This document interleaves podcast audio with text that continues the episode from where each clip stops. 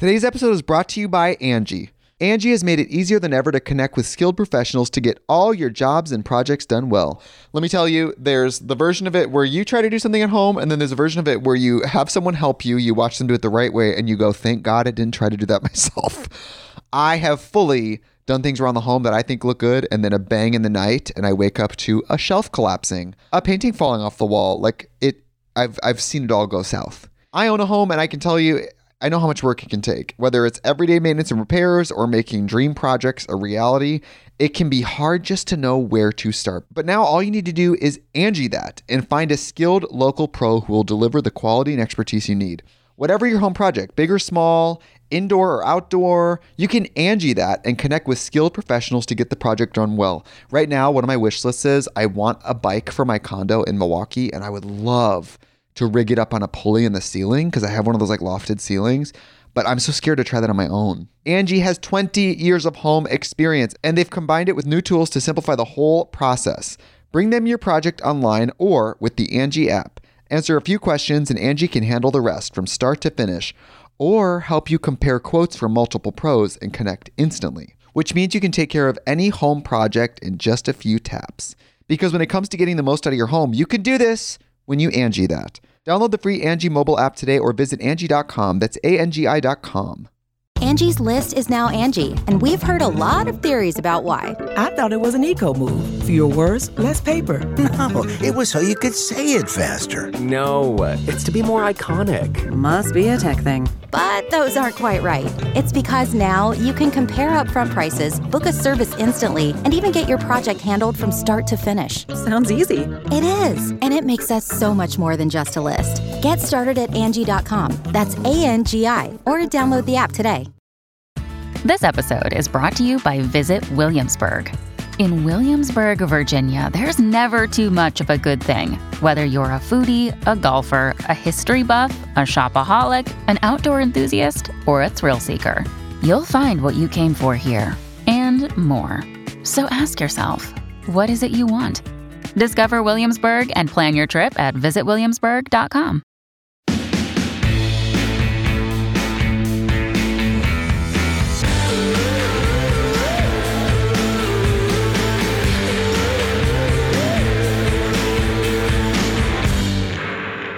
Hey guys, welcome back to Thick and Thin with me, Katy Bellotte.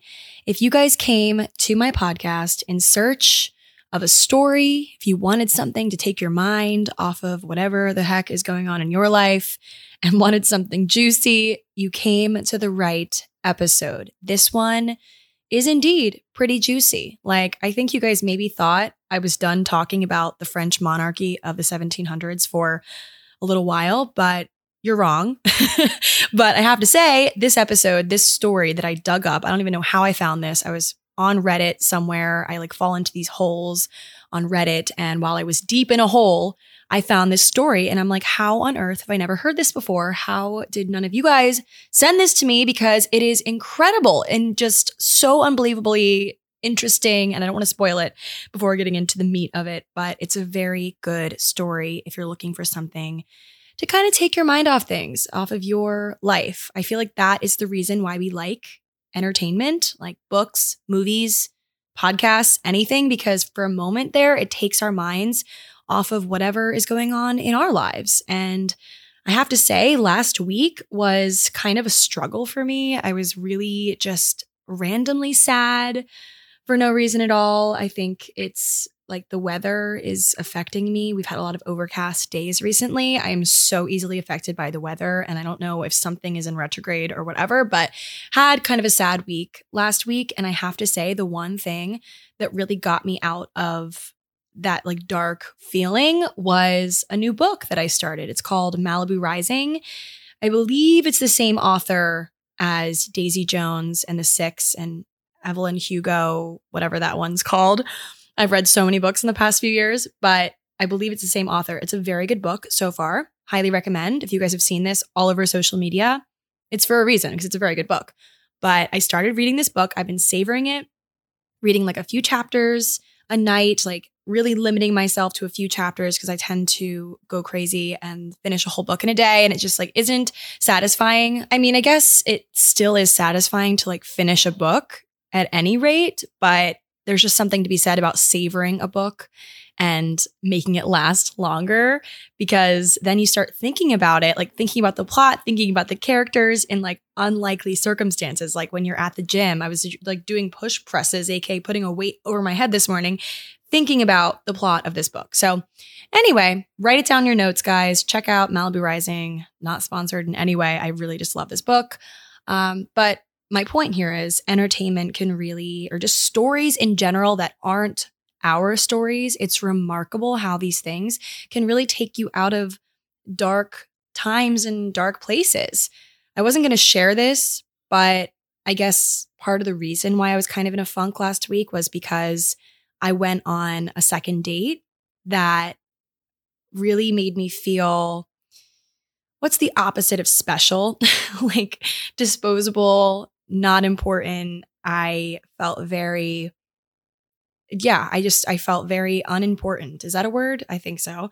Um, which is never how you should feel when you are first of all starting out dating. Like if you're going on like this is the second date and you already feel unimportant and overlooked and not special, there is something wrong. And so I got myself out of that situation as quick as I could, but it definitely affected me the rest of the week. Not to mention, I was getting some like random hate messages on Instagram. It was a lot of stuff like one after another. And I really needed something to pull me out of that. And so I stumbled across a really lovely story, Malibu Rising, and I'm also watching some really awesome TV right now, too. Just like a bunch of little entertainment nuggets that are really helping me through. So I thought that I would contribute to the pile of entertainment nuggets that already exist, but this one I feel like it needs to have some dust shaken off of it because it's definitely it's a true story, but I feel like this needs to be discovered by someone who makes TV shows and movies and they need to turn this into a blockbuster hit because this story is one of those good ones that I am just so like I got so excited to sit down and record this for you guys. And I know I'm rambling now, so I should probably just get into it, right? So, our story today is a true story. This actually happened. But if you didn't know that this was a true story, you would think that it was cooked up by the writers of Gossip Girl or something because it is that drama. But our story is set in the 1700s, nowhere near New York City. We're going to France today. And our story involves a royal catfish, not of the fish variety, but of the con woman sketchy, deceiving variety and how she managed to steal $15 million worth of diamonds right from under French royalty's nose. The year is 1784.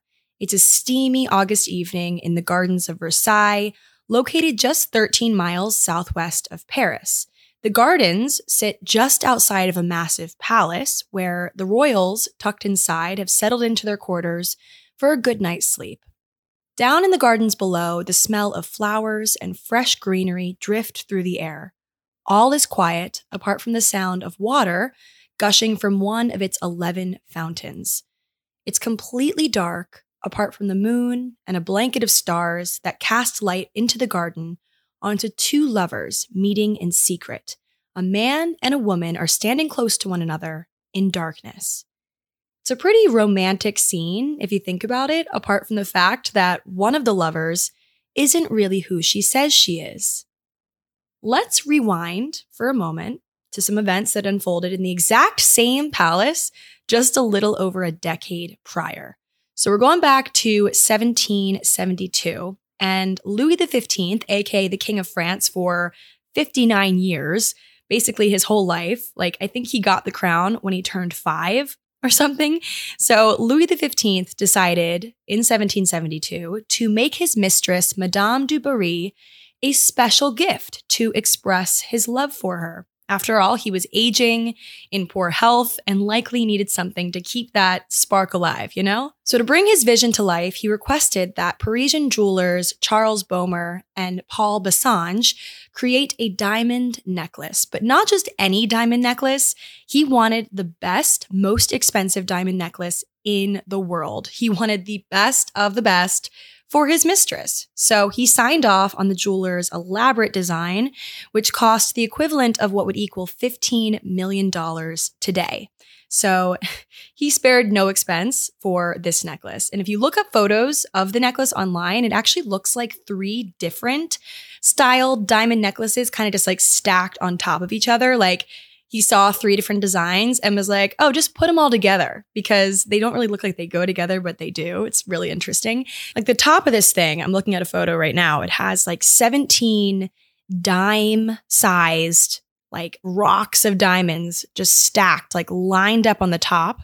And then they give way to like larger teardrop shaped diamonds leading into long dangles of about like a hundred, a cluster of like a hundred smaller diamonds dripping down, like seven of those fastened to the person's neck with a light blue ribbon. So essentially just a cluster of diamonds like everywhere with this blue ribbon that ties it on. Like I'm assuming this person that wears said necklace would feel like 20 pounds heavier because of how many diamonds would be on their chest. But I guess that was the whole point. Like, look at me, right? Today's episode is brought to you by Angi. Angi has made it easier than ever to connect with skilled professionals to get all your jobs and projects done well. Let me tell you, there's the version of it where you try to do something at home, and then there's a version of it where you have someone help you, you watch them do it the right way, and you go, thank God I didn't try to do that myself. I have fully done things around the home that I think look good, and then a bang in the night, and I wake up to a shelf collapsing, a painting falling off the wall. Like it, I've I've seen it all go south. I own a home, and I can tell you, I know how much work it can take. Whether it's everyday maintenance and repairs or making dream projects a reality, it can be hard just to know where to start. But now all you need to do is Angi that and find a skilled local pro who will deliver the quality and expertise you need. Whatever your home project, big or small, indoor or outdoor, you can Angi that and connect with skilled professionals to get the project done well. Right now, one of my wish lists is I want a bike for my condo in Milwaukee, and I would love to rig it up on a pulley in the ceiling because I have one of those like lofted ceilings. But I'm so scared to try that on my own. Angi has 20 years of home experience and they've combined it with new tools to simplify the whole process. Bring them your project online or with the Angi app. Answer a few questions and Angi can handle the rest from start to finish or help you compare quotes from multiple pros and connect instantly, which means you can take care of any home project in just a few taps. Because when it comes to getting the most out of your home, you can do this when you Angi that. Download the free Angi mobile app today or visit Angi.com. That's A N G I.com. Another day is here, and you're ready for it. What to wear? Check. Breakfast, lunch, and dinner? Check. Planning for what's next and how to save for it? That's where Bank of America can help. For your financial to dos, Bank of America has experts ready to help get you closer to your goals. Get started at one of our local financial centers or 24-7 in our mobile banking app. Find a location near you at bankofamerica.com slash talk to us. What would you like the power to do? Mobile banking requires downloading the app and is only available for select devices. Message and data rates may apply. Bank of America and a member FDIC. Anyway, it certainly looks like $15 million to me.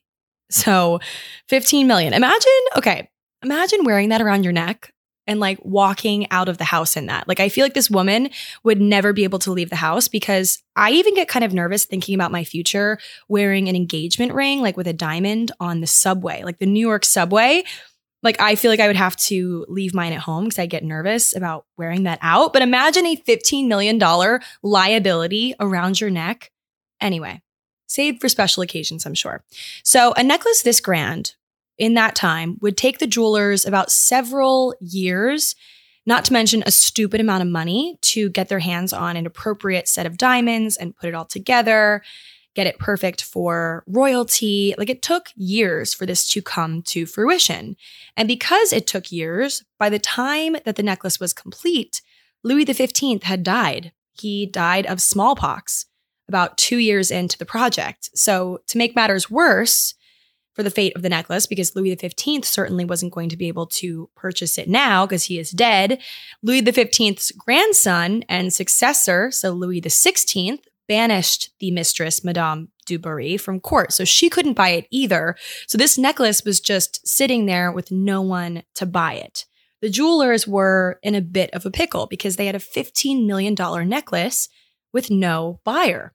So they had a little sliver of hope, though, considering the new queen, our girl Marie Antoinette, if you recall from one of my previous episodes, like I think it was like four episodes ago on cake, we did a whole deep dive on Marie Antoinette. As we know, Marie Antoinette was a big spender. She was over the top with her fashion and accessory purchases. So the jewelers were like, amazing. Maybe Marie would you know, fork over 15 million and purchase this necklace from us. But they struck out with Marie. It turns out that Marie and the mistress that King Louis XV had commissioned the necklace for were kind of enemies. Like they were not friends. They butt heads. They were not on good terms. So obviously, Marie would not be caught dead wearing a necklace that had been literally designed for a woman that she hated. Like it just makes sense. And this was one of the reasons, apparently, why she refused the necklace. But Marie was also enduring quite a lot of criticism of her lavish lifestyle at this time. As we know from the episode, her subjects were growing restless and angry with the monarchy. Like there was this huge divide. And so Marie was trying to appear more one of the people, you know, although it was pretty impossible considering the fact that she loved her life of luxury and her lavish lifestyle. We know that she literally created a mini village on the palace property and like pretended to be a peasant with her friends. Like it was like a joke for her. So, yeah, but the girl tried, okay? I guess she tried. Maybe. So, anyway, as we know, French society during the 1700s was super broken. Life was literally, it was like night and day for the monarchy versus the peasant class. And there was basically no hope of social mobility. So, like climbing the ladder for those at the bottom. It was like this endless cycle of being hungry and impoverished, basically, if you weren't a royal or high class.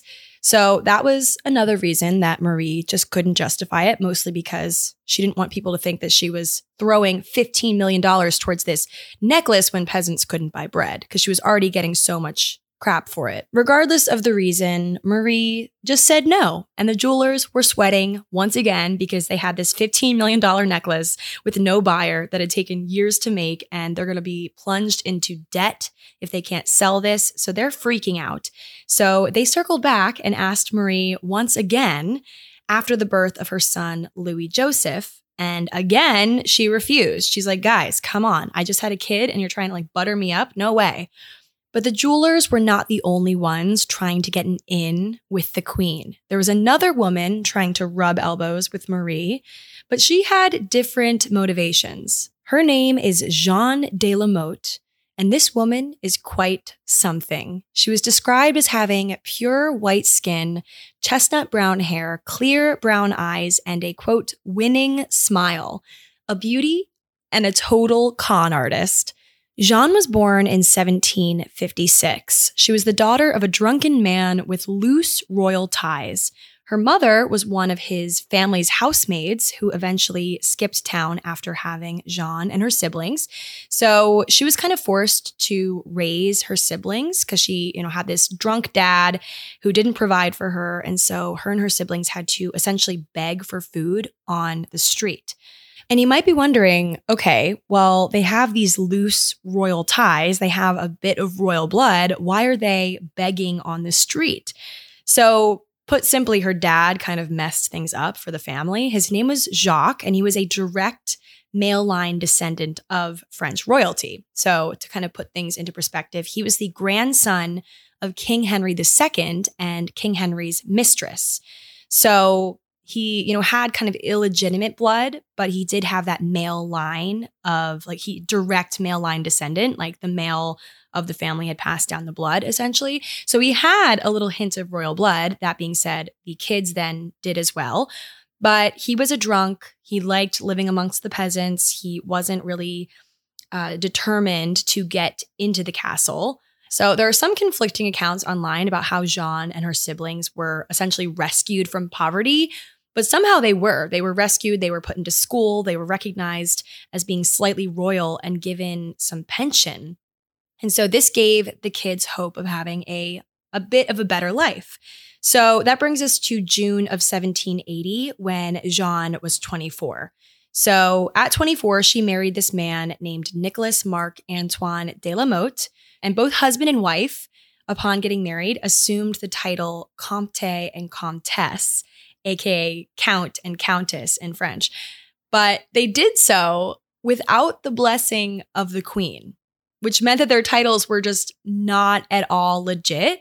It's almost like they want it to be taken more seriously than they deserve to be taken. You know, they like really wanted to be famous or whatever. So at the time of the wedding, Jeanne was eight months pregnant and she gave birth to twins just a month after the wedding. So obviously, this drew a lot of scrutiny because that wasn't the way to do things back then. But sadly, the babies didn't live more than a few days. They passed away after just a few days, which is very sad. So at this point, Jeanne had been through a lot. She had this early life of poverty. She married this guy because she was pregnant, basically. She lost her baby. She was having financial troubles with said husband, who wasn't really able to provide her that life of luxury that she really wanted. She didn't even really love this said husband. And this is enough to drive any person a bit mad. And that's kind of what happened with Jeanne. She became obsessed. She wanted desperately to turn her situation around and live that life that she felt she deserved, given her hint of slightly royal blood. She really drew close to that fact. She wanted to she wanted to to rise and like i said it was very tough to rise up the ladder without support from the queen or from someone royal. So Jeanne was receiving a bit of money from the royals every once in a while. I said earlier they were getting a pension for their royal blood. I don't really know how that worked, but they were getting a bit of money.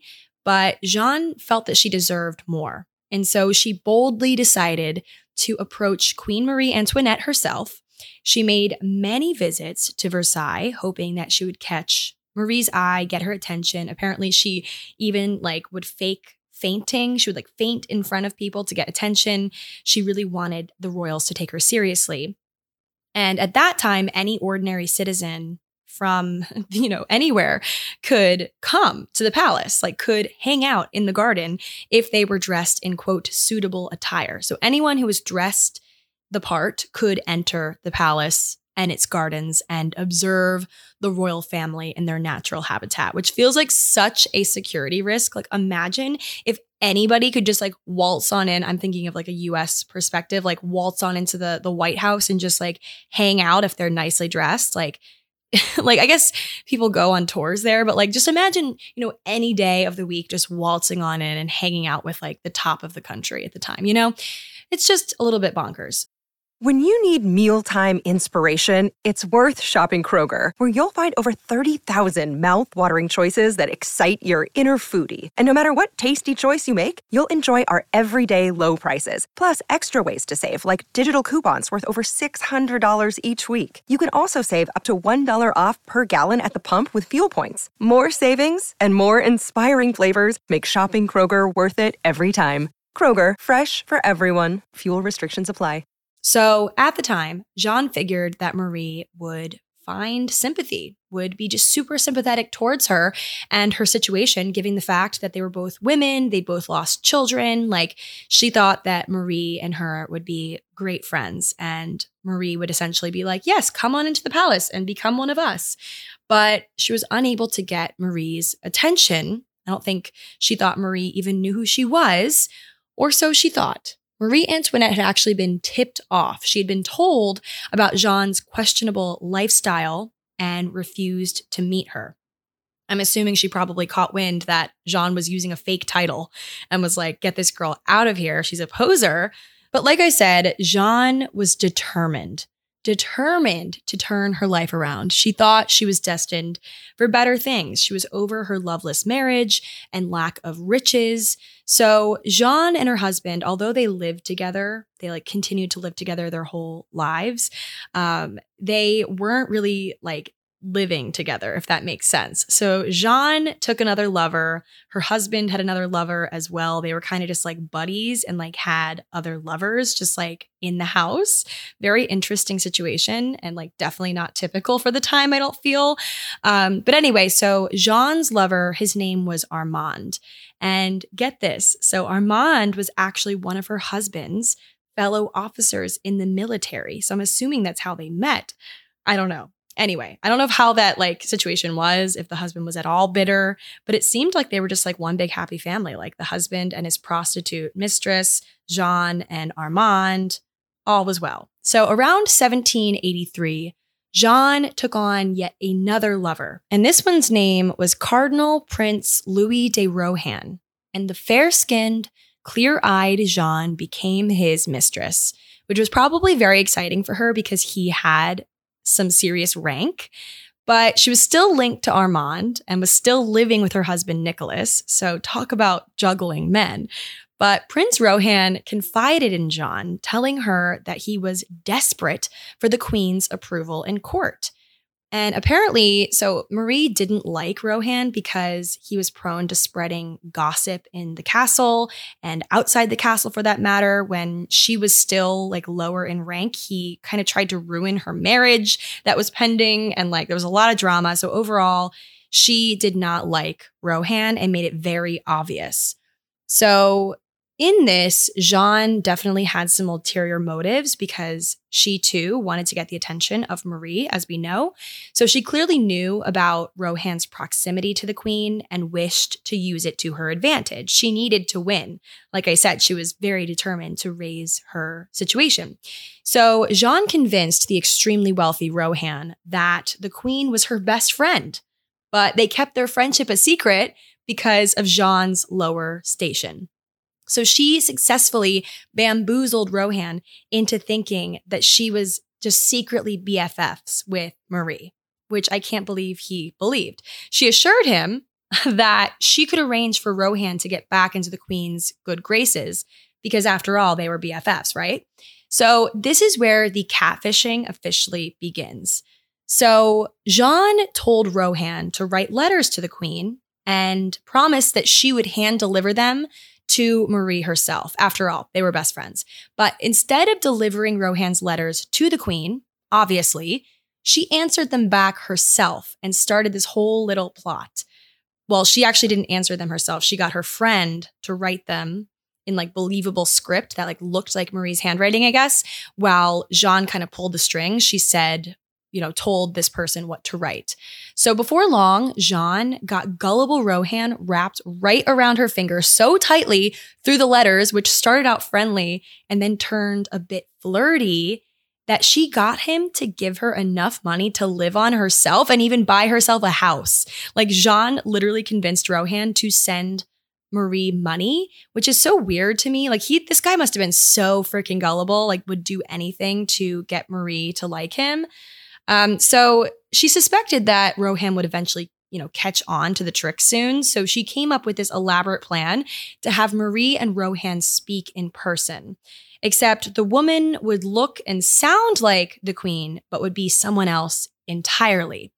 So, like I said earlier, Jeanne wasn't the only one in her marriage with another lover. Her husband, Nicholas, had this mistress that just so happened to look enough like Marie to pass for her in dark lighting. So, his mistress was actually a prostitute that essentially just resembled Marie. So Jeanne dressed her up in believable attire and staged a steamy garden moment, like we said in the very beginning of the episode, for Rohan and the Queen. And he totally bought it. Totally bought it. So after a while, Rohan was convinced that not only was Marie not mad at him anymore, but she was actually in love with him. And he became convinced that he was also in love with her. So then, while Jeanne was like on this cloud nine of, you know, essentially this plan going off without a hitch, she decided to take things a step further. She heard through the grapevine about this $15 million diamond necklace fit for a queen. So naturally, she decided that she had to have it. So she cooked up this elaborate plan with the help of her husband, Nicholas, and her lover, Armand. They were kind of like a little team. She set out to deceive her other lover, Rohan, even further. So Jeanne, posing as Marie still in the letters, convinced Rohan that the queen, after years and years of refusing, as we know, finally wanted to buy the great, grand, fabulous diamond necklace for herself. But given her political status and everything that was going on, you know, with the peasants and all, she couldn't purchase it on her own.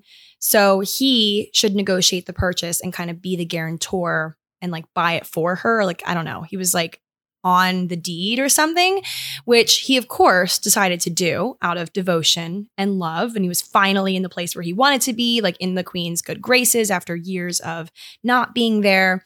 So he essentially got the necklace from the jewelers who were thrilled, mind you, because they're finally getting this thing off their hands. And he promised that the queen would pay them upon receiving it. Like he would get the necklace to the queen and the queen would pay the jewelers eventually.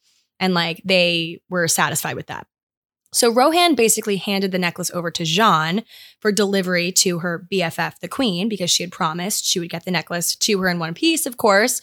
And Jeanne was trustworthy because Rohan was sleeping with her. And here's where things get a little bit murky in the research because I'm not quite sure. I found conflicting accounts of the payment plan details. So whether Rohan was responsible for paying or Marie was responsible for paying or like what the deal was. But basically, the important takeaway here is the jewelers were not receiving their money on time. They didn't get the money they were promised. And for a $15 million necklace, like they were obviously expecting some serious cash that they were not getting. So they grew very restless. They were frustrated by this, understandably. So at some point, they reach out to the queen directly because they were kind of waiting to see her wear it in public or something because obviously she would like show off this grand of a necklace and they were kind of waiting for their moment to be like, we made that, right? Like take credit for it. And she never wore it. So they were like, okay, well, what is she waiting for? Or like, did she even get it? So they reached out to her and she was frustrated because, like, come on. She's like, guys, like, you already reached out to me twice about this necklace. I don't want this darn necklace. So she was like a little bit confused and mostly just angry, considering how she had literally told them she didn't want the necklace, right? So she didn't also have the necklace. And they were like, Yes, you do. We gave it to so and so. And she's like, I do not have this necklace. So the necklace was never seen again. It was sold in Paris and England by Jeanne's husband, Nicholas, and broken into many pieces, sold diamond by diamond or in smaller parts. So it's very much a mystery today where all of its pieces are. It's actually kind of interesting because there's some women probably walking around with bits of the diamonds from this necklace in their engagement rings and in, you know, who knows what else. It's kind of interesting to wonder where they came from. Anyway, so Jeanne and her men, like her little funny family of her husband that she was friends with, but her guy, Armand, that she was sleeping with, and then like her husband's mistress, whatever, their little like weird family momentarily became very rich because of the sale of these diamonds. But their escape plan, like, or what happens if they get caught, wasn't at all sound. It doesn't even seem like they expected that they might get caught. Like, how could they not expect? They were so like narcissistic. They thought they would just like fully get away with it. I don't know. So they were found out pretty quickly once Rohan was arrested and started talking, and they were immediately put on trial for their crimes once he started spewing the dirty details. So Rohan, Jeanne, Jeanne's friend who had forged the letters, I believe Nicholas's mistress, and a handful of others um, involved in the scheme were all arrested.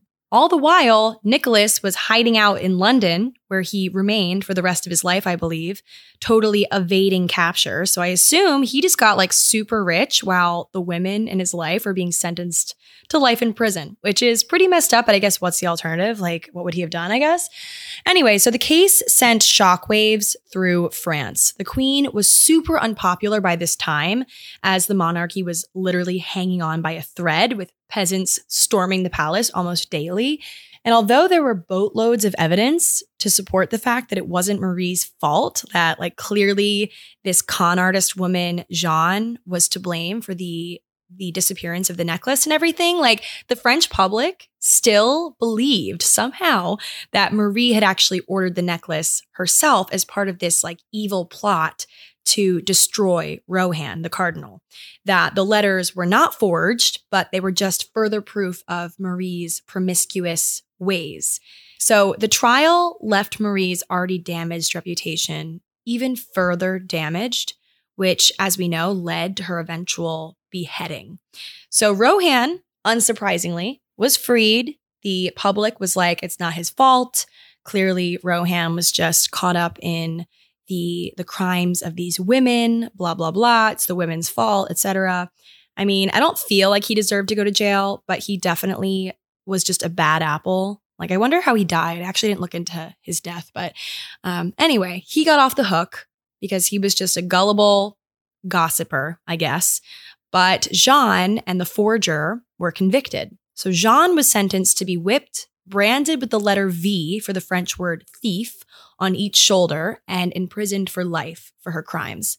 But somehow, like the little con artist she is, she managed to slip off to London, getting out of jail after only a year by dressing like a boy and escaping, likely with the help of some guards. So once Jeanne got to London, she did what any person that was bitter and defeated would do. She published a tell all memoir, putting Marie Antoinette on blast, blaming her for the whole diamond affair she literally like I tried reading this thing. It was like very old English, but or like French translated from French into old English, and it's like literally putting this this lady on blast. Like Marie is on blast in this thing.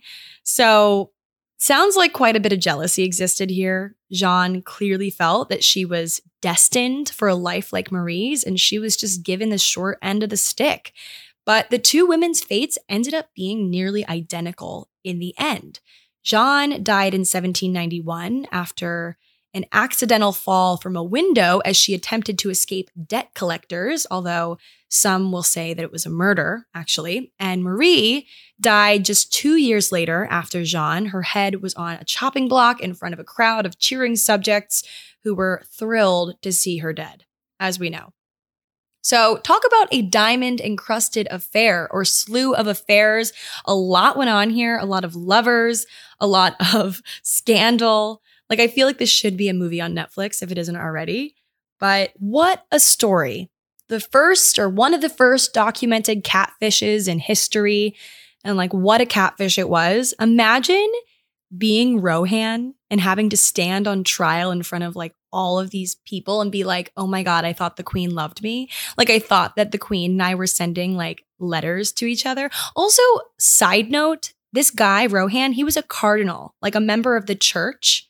So the fact that he was sending letters to the queen who was married, like that is adultery, right? Or like something bad. Why did he get off the hook so easily? I mean, obviously he was a man and times were different, but like isn't that kind of crazy that Rohan like got off the hook so easily? Like he was a member of the church and was sending like letters that were dripping with an affair. Anyway, that was like a random thought I just had pop in my head, but imagine having to stand in front of everybody and be like, "Oh yeah, I thought the queen loved me. She doesn't love me. This random woman, Jeanne, who I was also sleeping with, was pretending to be this other woman that I wanted to sleep with. Like, how stupid must he have felt? Um, deserved though, because clearly we know once a snake, always a snake. He was clearly a gossiper from the start. And yeah, but what a tale. I'm trying to think of who I would cast if I was to cast this as a show or a movie, who I would put in each role.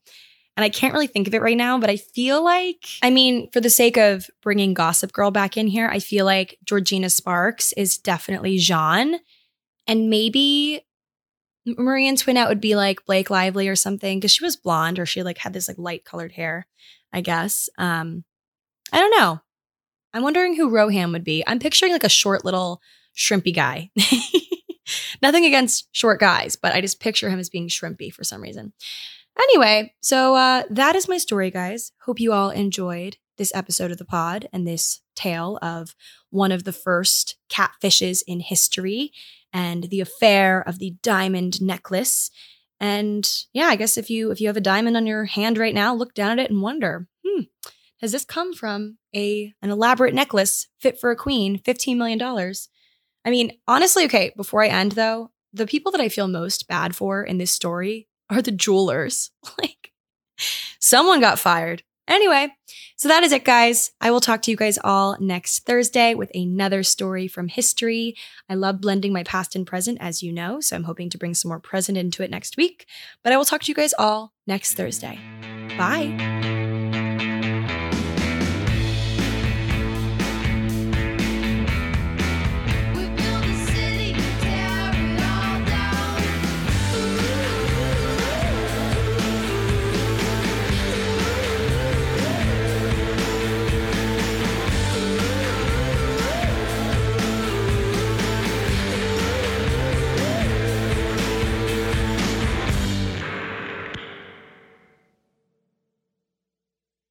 Today's episode is brought to you by Angi Angi has made it easier than ever to connect with skilled professionals to get all your jobs and projects done well.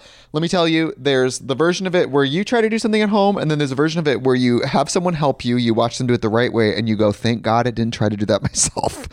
I have fully done things around the home that I think look good, and then a bang in the night, and I wake up to a shelf collapsing, a painting falling off the wall. Like it, I've I've seen it all go south. I own a home, and I can tell you, I know how much work it can take. Whether it's everyday maintenance and repairs or making dream projects a reality, it can be hard just to know where to start. But now all you need to do is Angi that and find a skilled local pro who will deliver the quality and expertise you need.